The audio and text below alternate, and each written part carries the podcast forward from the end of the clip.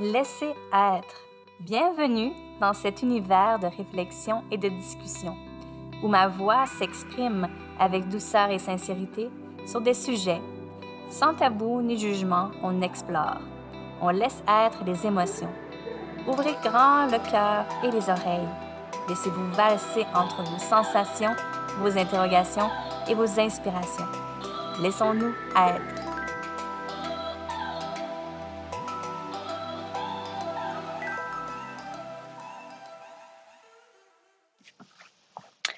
Bonjour tout le monde, bienvenue ou euh, re-bienvenue sur euh, le podcast. Je m'appelle Dominique Saint-Jean, c'est moi qui euh, gouverne ce beau podcast qui est Laisser être. Comme dans le premier épisode, si vous l'avez écouté, vous avez pu comprendre un peu mon cheminement qui m'a amené ici à vouloir créer un podcast, à vouloir partager davantage concernant ben, ça, des, certains sujets qui, euh, qui m'interpellent, des, des choses que j'ai le goût euh, d'élaborer, sinon aussi euh, probablement des invités que je vais recevoir. Présentement, donc je suis à mon deuxième épisode, je suis vraiment contente. C'est un beau cadeau que je me fais en fait de de pouvoir communiquer avec une plus grande liberté, m'offrir la possibilité d'enregistrer ma voix, puis de la partager avec plusieurs personnes. Ici, comme ailleurs, euh, je ne peux pas plaire à tout le monde. ça, c'est quelque chose que euh, c'est une réalité. On ne plaît pas à tout le monde. On n'est pas tous d'accord. Puis, des fois, quand on comprend pas quelque chose ou qu'on manque d'informations sur un sujet, on peut avoir tendance à juger euh, quelque chose. Je m'en viens où avec tout ça? OK? Je m'en viens sur le sujet du jour. C'est, ben, vous l'avez vu dans le, dans le titre, évidemment, c'est l'intelligence émotionnelle. Puis là, tout bonnement, quand vous entendez ça, peut-être que certaines personnes sont déjà plus connaisseurs, euh, d'autres personnes sont juste what the mais sinon, euh, ben moi, la première fois que j'ai entendu ce terme, à, mon souvenir, c'est vraiment au MBA. C'est la première fois que ce terme-là, intelligence émotionnelle, a été euh, abordé dans le cadre du cours de leadership. C'est le terme qui a vraiment été utilisé pendant euh, pendant certaines séances. Mais avant ça, c'est quelque chose que euh, on appelait soft skills. C'est le savoir-être. Ça c'est c'est d'autres thèmes que je me suis rendu compte qu'on utilisait beaucoup dans le monde des affaires, dans les entreprises, puis à mon bac. De si je remonte à mon bac en 2009, ma première euh, ma première session d'université, je me souviens très bien. On a eu euh, dans notre cours d'introduction aux relations publiques des séances sur la synergologie, en d'autres mots, le body language. Puis ça a été pour moi un coup de foudre. Comment, euh, ben déjà là, le body language, c'est si c'est un terme que vous connaissez pas, aussi c'est ce que les messages que votre corps envoie. Comment, euh, comment votre corps communique sans que vous nécessairement vous contrôliez les, réflexes. Euh, ben c'est ça, non. Les réflexes qu'on a. Euh, puis à partir de ce moment-là, donc à mes 20 ans, j'ai commencé à beaucoup utiliser le body language.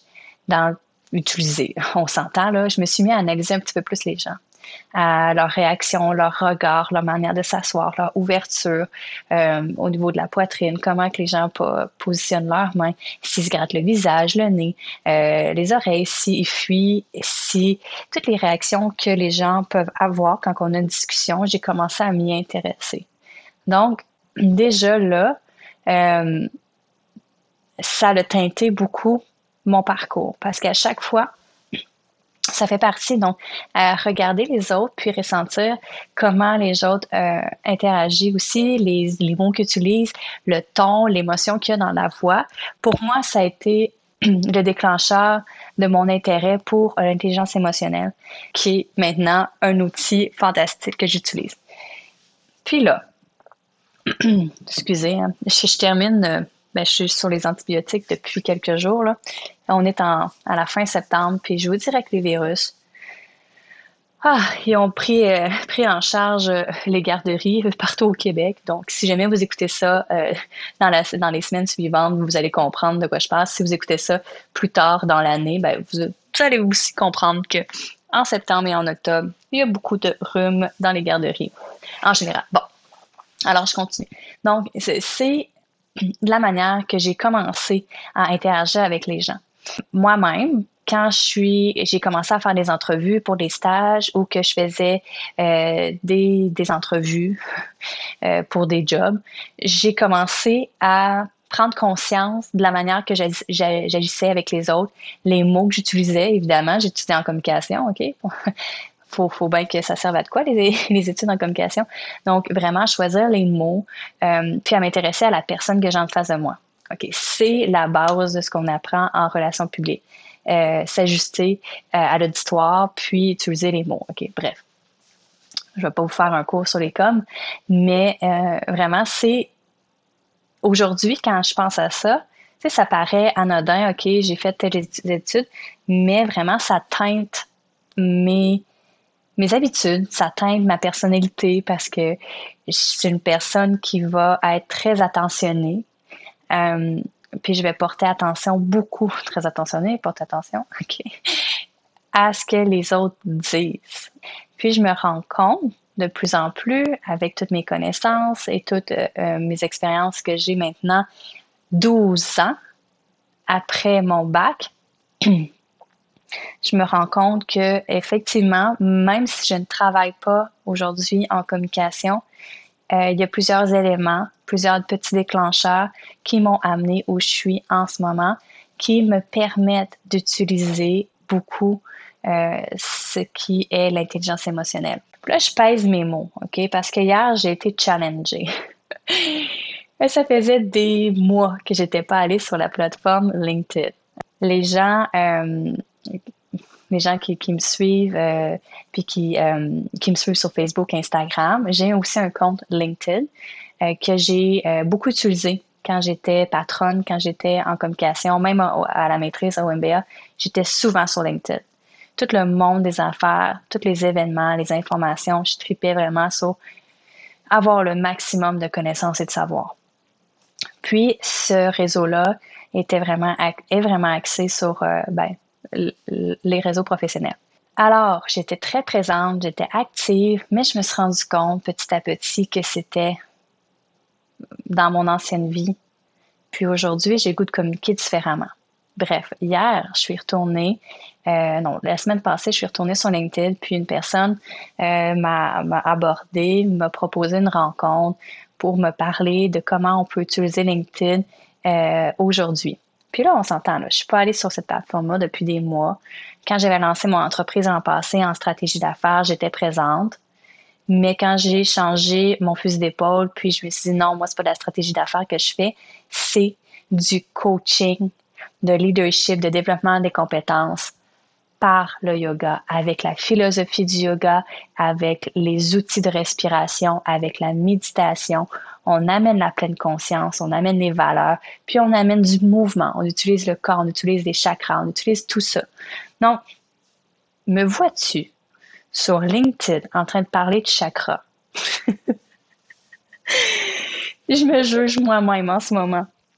Mais euh, je me juge moi-même puis je simplement parce que c'est une plateforme vraiment plus beige puis c'est ça que j'ai j'ai un peu plus de difficultés, moi je le nomme, ça me fait peur parce que on a besoin d'une ouverture quand même, OK? Pour parler de yoga, de leadership, ça, ça a besoin d'une d'une certaine ouverture parce que dans, dans les livres jusqu'à présent, le yoga, c'est, pour, le yoga, le, monsieur, madame, tout le monde pense que c'est faire le chien tête en bas, faire l'arbre. C'est ça le yoga pour les gens mais on sait bien comme professeur de yoga que ça comporte huit sphères, euh, eight limbs en anglais. Là. Moi, je l'ai étudié en anglais, le yoga, donc c'est les termes que je connais. Donc, ça implique les yamas, les, yamas, les pranas, les asanas. Euh, pranayamas, c'est les, euh, voyons, c'est des exercices de respiration. Les, yamas et les nimayas, c'est des philosophies, puis comment qu'on agit dans la vie. De là, je pourrais revenir sur, sur le yoga plus tard, mais de là pour dire que, ça l'implique, c'est huit éléments, c'est pas juste des postures. Puis hier, je parlais avec le gars qui a aucune idée de ce que c'est le, le, yoga, premièrement. Pour lui, c'est vraiment juste, euh, c'est ça, une posture où on respire. Fait que déjà, bref. Fait que il y a, ce qu'il me dit, il dit non, tu peux utiliser LinkedIn comme une belle plateforme parce que ce que tu offres, c'est différent, mais ça s'adresse quand même aux professionnels qui sont présents sur la plateforme. OK, il a raison, c'est vrai, c'est challengeant parce que c'est pas ma clientèle d'âme. OK, on, ne se le cache pas, ma, clientèle avec qui je connais, c'est des, des gens qui sont prêts à faire un cheminement avec une spiritualité, puis une ouverture pour aussi être un meilleur entrepreneur, être plus concentré, motivé, avoir une pleine conscience dans ses choix d'entreprise. Fait c'est tout ça, c'est pas tout le monde qui sont prêts à. Puis en tout cas, c'est pas par jugement, puis c'est pas. Euh, puis c'est correct, là, dans le fond, si t'es pas prêt, puis ça t'intéresse pas. Puis, quand je dis t'es pas prêt, c'est parce que ça t'intéresse pas ou t'es pas prêt parce que c'est quelque chose qui te sort trop de ta zone de confort. Donc, peu importe les raisons, moi-même, j'étais pas prête à aller sur une plateforme ou me faire challenger par une approche qui est différente. Mais récemment. Donc, lundi, j'avais un meeting euh, d'entrepreneurs où une des entrepreneurs que je salue, que je salue, je sais pas si ça va m'écouter un jour, mais bon, Marilyn, a dit faire autrement. Puis c'est quoi faire autrement? Ben, faire autrement pour moi, c'est justement d'unir toutes mes connaissances, mon intelligence que j'appelle ça l'intelligence parce que c'est une sensibilité que j'ai de pouvoir faire des liens et trouver plein de solutions, puis être très créative avec mes connaissances que j'ai académiques, mes, mes, mes expériences professionnelles, puis ma connaissance du yoga, mais aussi mon, mon aisance dans mon corps, puis tout ce que ça m'apporte. Donc, j'utilise tout ça. C'est vraiment une force pour moi d'être, en mesure de comprendre ce qui se passe dans mon corps, dans mes émotions quand j'ai un problème euh, physique, mettons une tension physique, de le reconnaître, puis de le travailler d'une certaine manière, puis de venir appliquer tout ça à ma vie professionnelle. Donc, c'est une force pour moi. Puis j'ai goût de faire bénéficier plusieurs personnes de cette approche-là. Puis l'intelligence émotionnelle, donc, je reviens au sujet du jour, évidemment, mais c'est ça. Donc, c'est là que je suis rendue. Puis là, je me remets sur, une plateforme sur laquelle je suis moins à l'aise, mais je suis prête à, à adapter mon discours donc plus tôt dans l'année, que j'étais en création, en alignement de mon entreprise, j'étais pas à l'aise. Puis, dans toute l'intelligence émotionnelle, pour moi, ça fait partie de ça aussi. J'ai reconnu mon, mon inconfort à être présente sur une plateforme et je l'ai respecté. Je suis pas allée là. Je me suis écoutée. Quand j'allais sur LinkedIn, je ressentais un stress.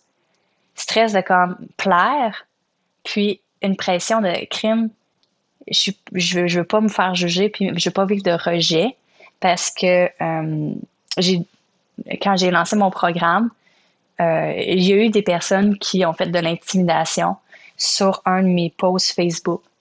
Des amis d'amis que je connais, que je connais par la bande, mais vraiment, je me suis dit, si ces gens-là osent faire de l'intimidation par mon approche auprès d'une personne, ben c'est ça. Comment ça s'est passé? C'est que j'ai mis des, euh, pour ceux qui s'en rappellent, je faisais euh, des, des, événements gratuits, puis j'invitais les gens à participer, puis mon programme s'appelait La force du bon leader, puis vraiment, ça s'adressait, ben, ça s'adresse toujours aux patrons puis aux entrepreneurs. Puis j'ai un ami qui est patron, qui s'est mis à intéresser à mon événement.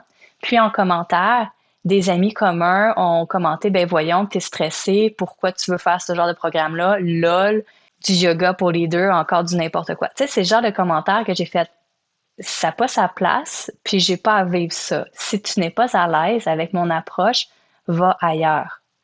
Mais faire de la pression sociale sur quelqu'un qui peut être intéressé par une approche alternative, une approche euh, qui est différente, est-ce que tu penses que la personne, notre ami commun, qui était intéressé par ça, par, par le programme, a le goût maintenant d'y aller? Non, parce que tout le monde, ben, les deux, les deux, trois autres amis, l'ont jugé, puis ont même pointé du doigt son intérêt sur. Puis, tu sais, peut-être pour eux, c'était anodin, mais si tu regardes ça de cette manière-là, c'est quand même une action négative face à, face à la personne. Puis, cette personne-là était réellement intéressée. C'est une personne que je connais bien, qui est active, qui est ouverte d'esprit. Comme je le voyais très bien, je la voyais, c'est un homme, désolé, je la, euh, je la voyais très bien, cette personne-là participer à mes événements. J'aurais très bien pu apprendre, lui apprendre plein de choses. Bref, donc, si moi j'ai vécu ça euh, sur, euh, sur Facebook, je me suis dit, puis c'est du monde que je connais, c'est des amis d'amis. Je me suis dit, je veux-tu aller vraiment m'exposer sur LinkedIn, qui est une plateforme super beige où que les gens parlent d'intelligence émotionnelle, puis des émotions, puis de, que tu arrives avec tes photos de yoga, ils vont faire comme Hey, la belle, t'as pas ta place ici, là. Ici, c'est pour les gens qui ont des diplômes puis qui sont crédibles. les gens qui ont des diplômes qui sont crédibles. c'est pas parce que tu as un diplôme que tu es crédible. Et bateau, bateau. Hey, sérieusement, ça, là, ça, je peux vous en passer un papier. J'ai eu des collègues à la maîtrise. Ils ont, ils ont le même diplôme que moi. Et malheureusement, je me souviens pas qu'ils aient participé à nos travaux. Je me souviens pas qu'ils aient rendu des, des choses euh, pertinentes. Mais ça, regarde, c'est pas avec jugement, mais c'est juste pour vous dire que un bout de papier, rappelez-vous de ça. Les connaissances d'une personne ne, se témoignent pas avec un papier, mais bien avec les échanges qu'elle crée puis les relations de confiance, puisqu'elle vous apporte. Qu'est-ce que, comment vous repartez d'une séance avec une personne, comment vous quittez un bureau d'un patron? Le patron a le poste d'un patron. Est-ce que vous repartez heureux, rempli de motivation, ou vous quittez son bureau stressé, angoissé, démobilisé? Et là, la différence entre justement l'intelligence émotionnelle d'un patron, puis le titre, le papier, la maîtrise euh, que, que la personne a pu acquérir pour être, avoir le titre de patron. Souvenez-vous que c'est pas parce que tu es patron dans la vie, c'est pas parce que tu es président, que tu es premier ministre, que tu connais tout, puis que tu es là pour les bonnes raisons. Puis que tu fais un, réel impact dans la vie des gens. Puis c'est, c'est vraiment important. Donc, avec mon intelligence émotionnelle, je me suis respectée parce que je connais mes limites. Ma santé psychologique est très, très, très importante pour moi. Des fois, euh, mon conjoint me pose des questions sur des sujets, puis je lui dis pour ma santé psychologique, je ne peux pas faire plus d'heures au collège. Vous savez, peut-être ou peut-être pas, en plus d'avoir mon entreprise, ben, j'enseigne à temps partiel. Dans un collège, c'est euh, un collège privé ici à Sherbrooke. C'est majoritairement des immigrants. J'enseigne business management. Euh, je donne aussi beaucoup de cours en français. Donc, ceci dit, pour garder une harmonie dans ma vie, puis un épanouissement, puis un amour dans ce que je fais, puis j'ai besoin d'avoir un bon balancement. Donc, le nombre d'heures que je fais me satisfait. Oui, je peux faire plus d'heures, mais plus que je fais d'heures, moins j'ai d'heures pour mon, euh, pour mon entreprise. Moins je mets d'heures dans mon entreprise, moins elle peut croître rapidement, moins je prends action dans mon entreprise, moins je, je vis en harmonie avec ma vision puis mes décisions. Que vous voyez le genre, là, ça, c'est de l'intelligence émotionnelle.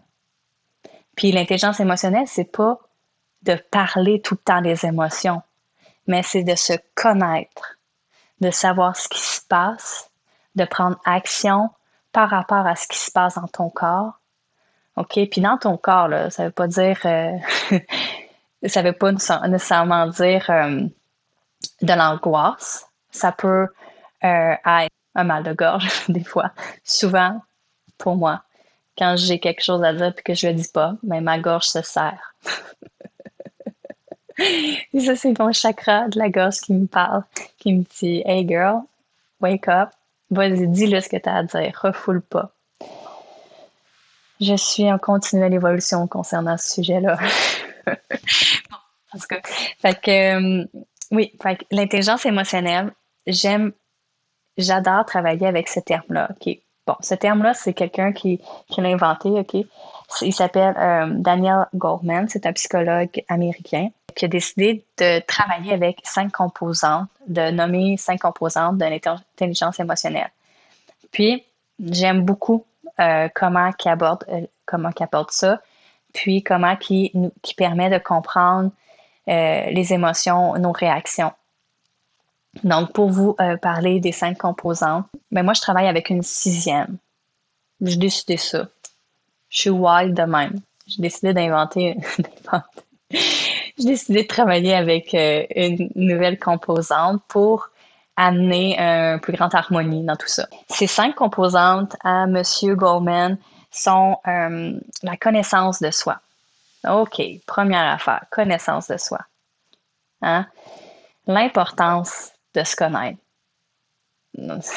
c'est pas, pas difficile, C'est la base de la vie. Aimes-tu ça les patates ou t'aimes pas ça les patates? Aimes-tu ça tricoter ou t'aimes pas ça tricoter? Aimes-tu ça aller au bar avec tes amis ou t'aimes pas ça? Aimes-tu ça faire du vélo ou t'aimes pas ça? Est-ce que tu cours parce que t'aimes ça ou tu cours parce que c'est tendance? Médites-tu vraiment ou tu médites parce que c'est tendance? Qu'est-ce que t'aimes? Ouais, ça, c'est les premières questions que, que, que je pose en général. Qu'est-ce que t'aimes? Qu'est-ce que t'aimes pas? Qu'est-ce qui te rend heureux? Dans quoi tu es bon? Dans quoi tu es bon, dans la vie en général? Faire des biscuits? Quand ça va pas, va faire les biscuits. en plus que ça soit bon pour ton moral, tu vas créer, tu vas être dans une énergie où tu te sens compétent. C'est super bon. La connaissance de soi, puis aussi ce qui implique la conscience de soi. Donc, la conscience de soi, ça vient avec la connaissance de soi. Parce que une fois que tu te connais, mais il faut pas juste penser que ça s'arrête là. Ouais, ouais, moi je suis, moi, je suis extravertie. Moi, j'aime ça prendre euh, beaucoup de place dans les rencontres. J'aime ça être le centre de l'attention. Je parle fort. Euh, j'aime ça m'exprimer devant les autres. D'accord. Ça, c'est correct. Tu te connais. Maintenant, as-tu conscience de toi? As-tu conscience de l'impact que tu as, que tes décisions ont sur toi? C'est ça aussi. Donc, si je reviens à mon histoire de LinkedIn, je vais vous en parler toute la séance, euh, toute la séance, tout, le podcast. Euh, mon histoire avec LinkedIn, c'est que je me connais tellement, puis j'ai place à me connaître encore plus, que je savais que j'ai conscience des impacts que ça a sur moi quand j'utilise la plateforme LinkedIn. Puis là, hier, justement, j'ai republié depuis plusieurs, mois.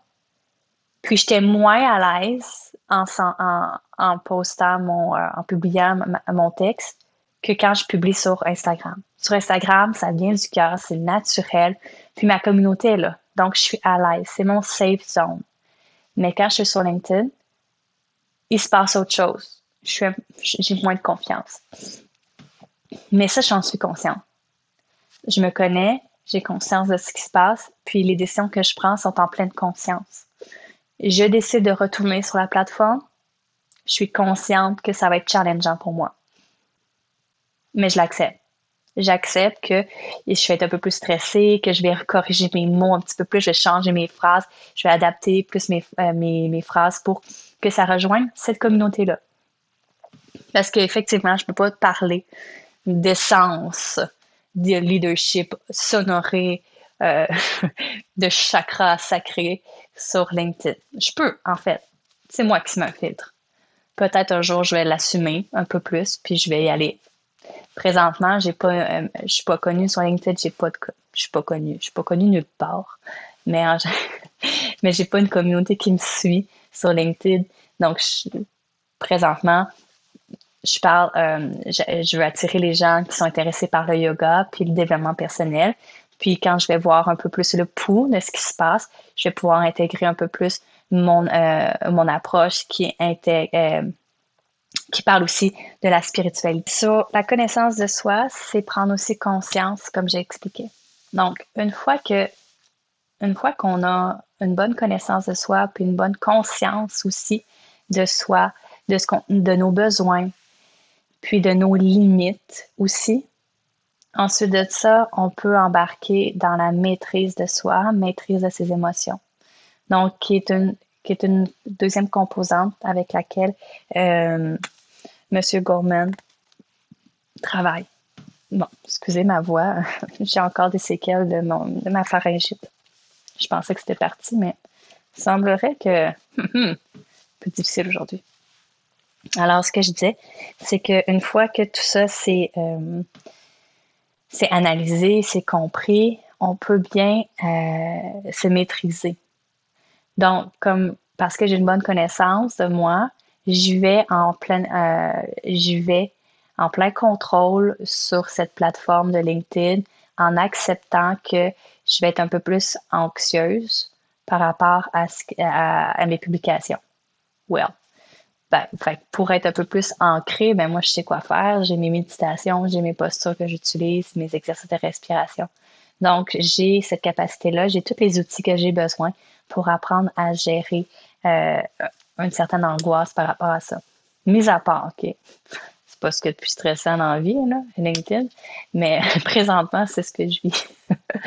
mais euh, si je peux me permettre d'aller ailleurs, de soi, ça peut être quand on est en rencontre avec des collègues, avec des ennemis qui nous challenge sur nos valeurs, tout ça, comment qu'on peut apprendre à écouter ce qui se passe dans notre corps. C'est une boule qui se, crée, qui se crée souvent dans notre ventre. On a, la, on a chaud, puis on devient rouge, les oreilles sont, deviennent très chaudes, puis on est challengé. Est-ce que je confronte? Est-ce que je me tais? Donc, c'est vraiment tout ça qui, qui permet d'apprendre à gérer tes émotions. Euh, la maîtrise de soi, ça fait partie de ces composantes de l'intelligence émotionnelle. OK. Donc, je, poursuis. Euh, ensuite, je, suis allée un petit peu plus euh, rapidement sur celle-là, mais vous comprenez le principe. Donc, les motivations profondes. Parce que pour un, pour un, pour un, individu, un patron, toute personne dans la vie en général, faire les choses avec une motivation profonde, une conscience sociale des impacts, va vraiment plus nourrir notre accomplissement que si on fait les choses par incitatif monétaire, par incitatif de reconnaissance, par incitatif de d'un statut social. Tu sais, au final, dans la vie, ça, ça me fait penser à une, euh, discussion que j'ai eue justement euh, avec un, un, client qui me disait qu'il voulait aborder une nouvelle diète. OK, mais à chaque fois, euh, à ce moment-là, j'ai demandé à la personne pourquoi tu fais une diète? C'est quoi ton incitatif lointain? Parce qu'on sait qu'une diète, ça te fait perdre un poids à un moment précis, mais le poids revient. Tout le monde sait ça dans la vie. Que quand on fait un désintox, si c'est vraiment pour une perte de poids, mais on ne change pas nos habitudes alimentaires, nos habitudes de vie, ben, ça revient. Donc, c'est de là que ma question a été comment tu peux regarder, analyser la situation pour amener ta motivation à faire cette diète-là à un deuxième niveau, vraiment un peu plus profond.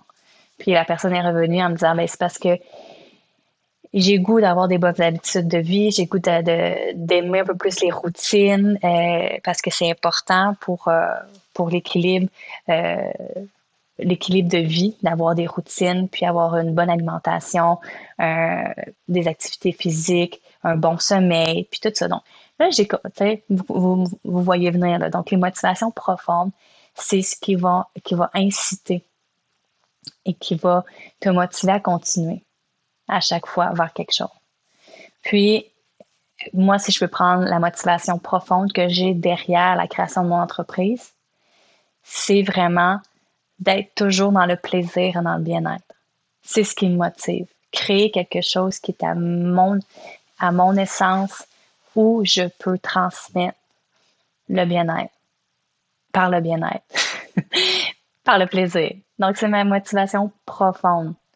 Parce que, tu sais, ma motivation euh, autre, c'est la fierté de travailler sur quelque chose qui me ressemble, la fierté d'avoir une entreprise, d'avoir une certaine liberté.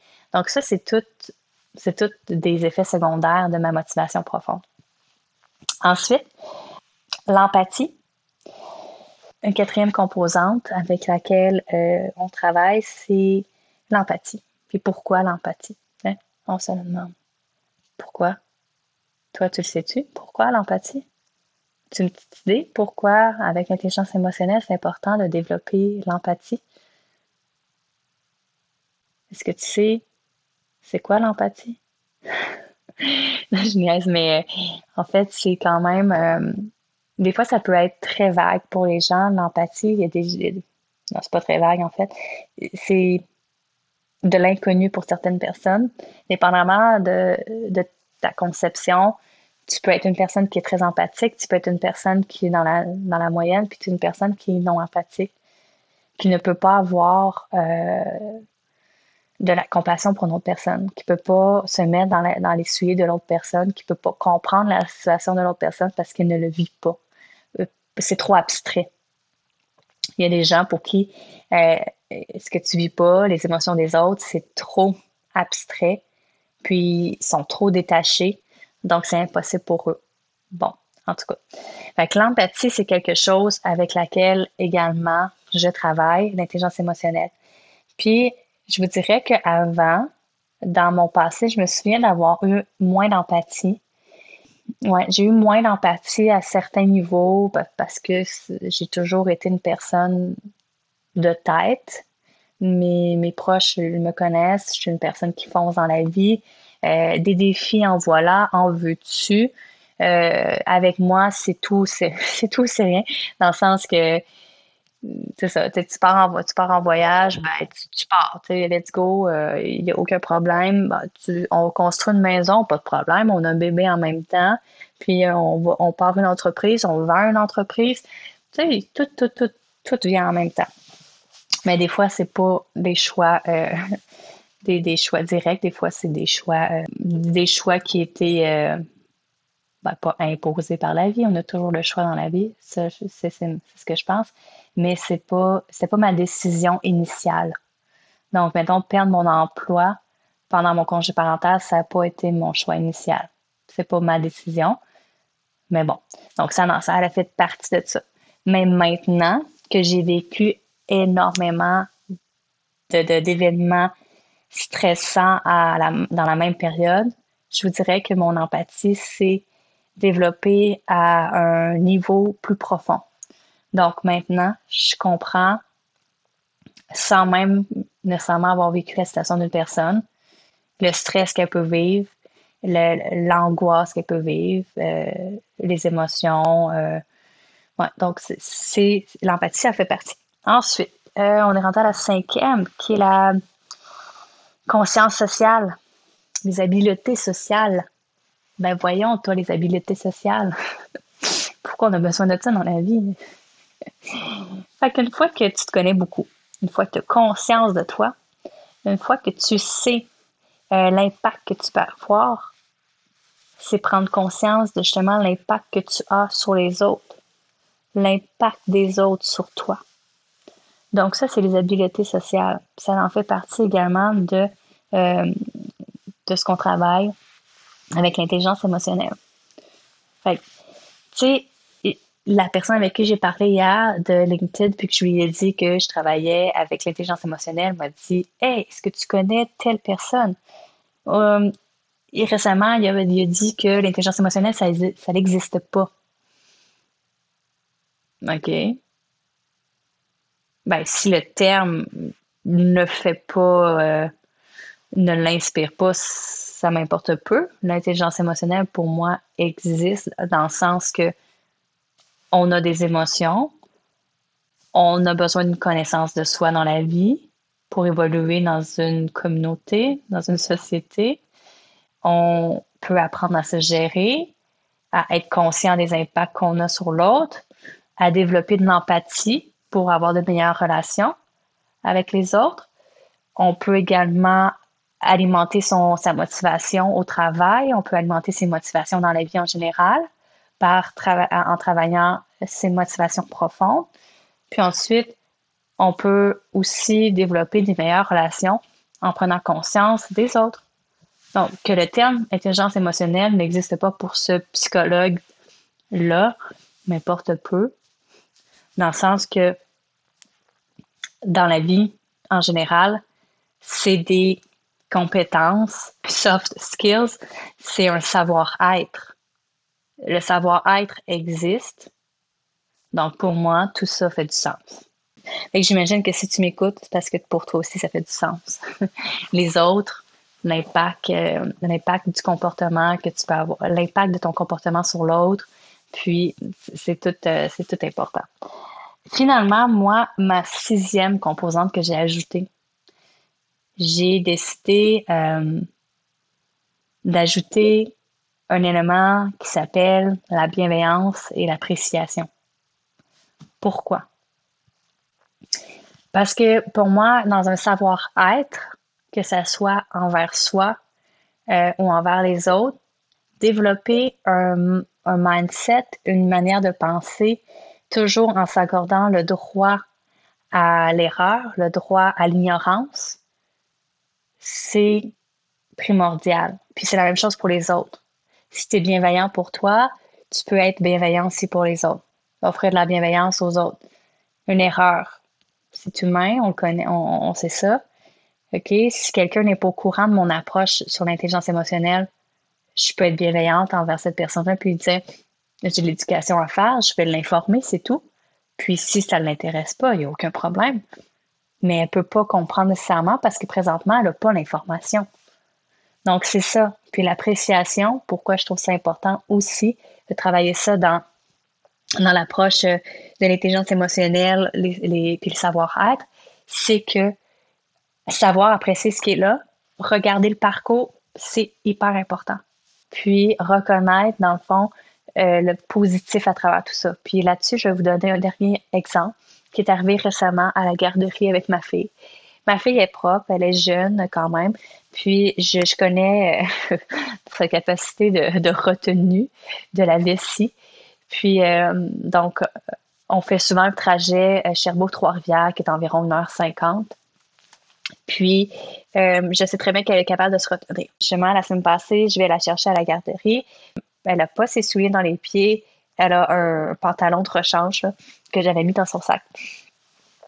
Puis, je demande à, je demande à Camélia, ma fille s'appelle Camélia, je lui dis, mais voyons, pourquoi tu n'as pas tes, souliers, puis pourquoi tu as changé de pantalon? Euh, l'éducatrice me regarde, elle dit, ben, elle s'est échappée.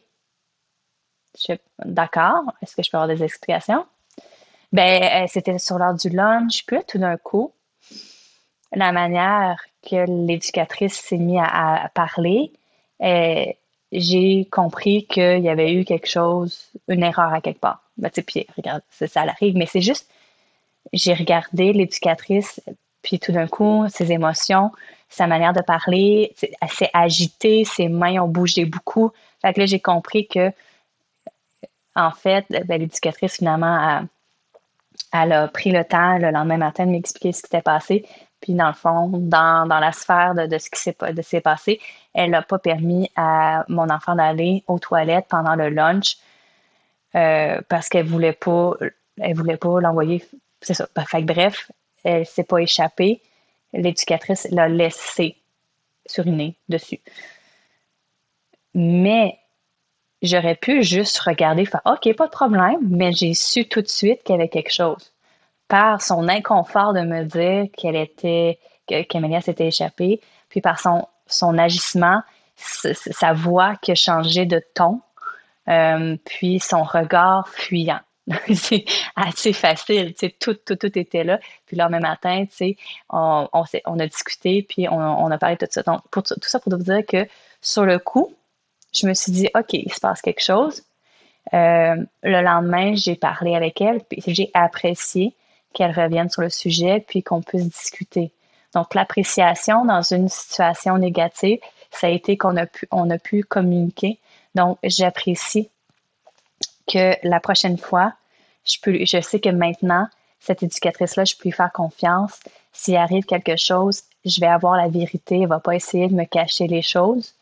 Euh, parce que je suis ben, parce que je suis capable de si elle me ment, je vais être capable de, de le voir, mais dans le sens que j'ai confiance que maintenant euh, on a une, relation qui est basée sur la confiance. Puis j'apprécie, c'est ce que j'apprécie.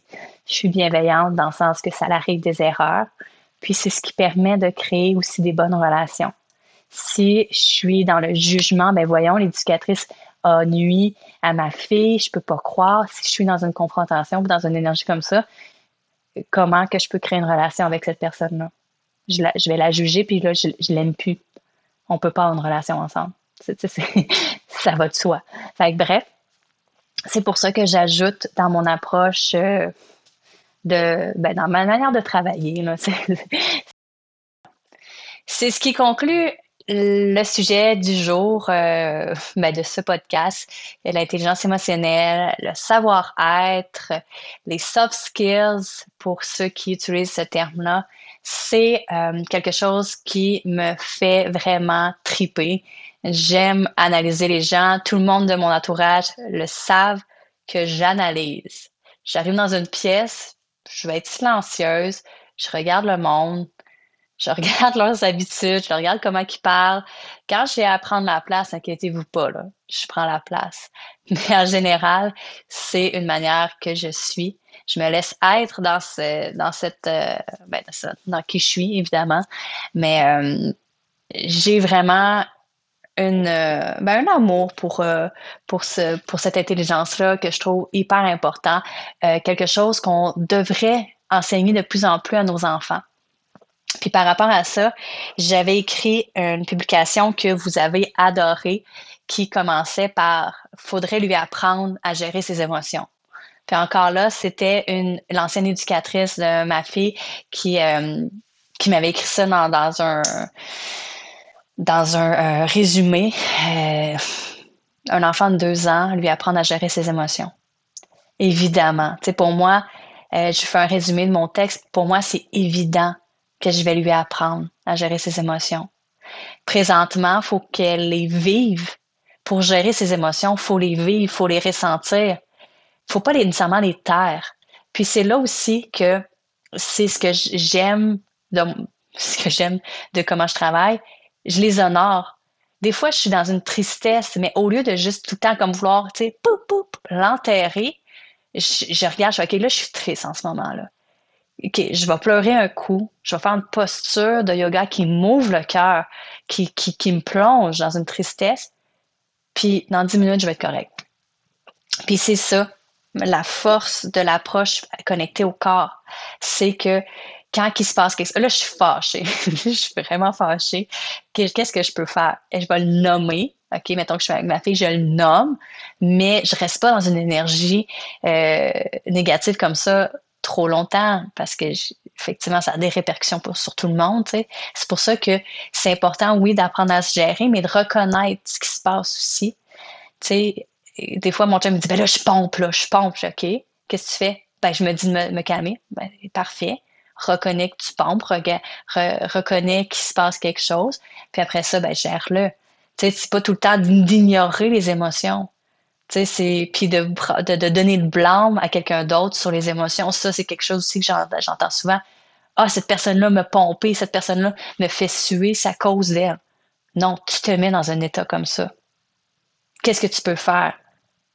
OK? Le, le seul contrôle que tu as, c'est sur toi, sur tes réactions.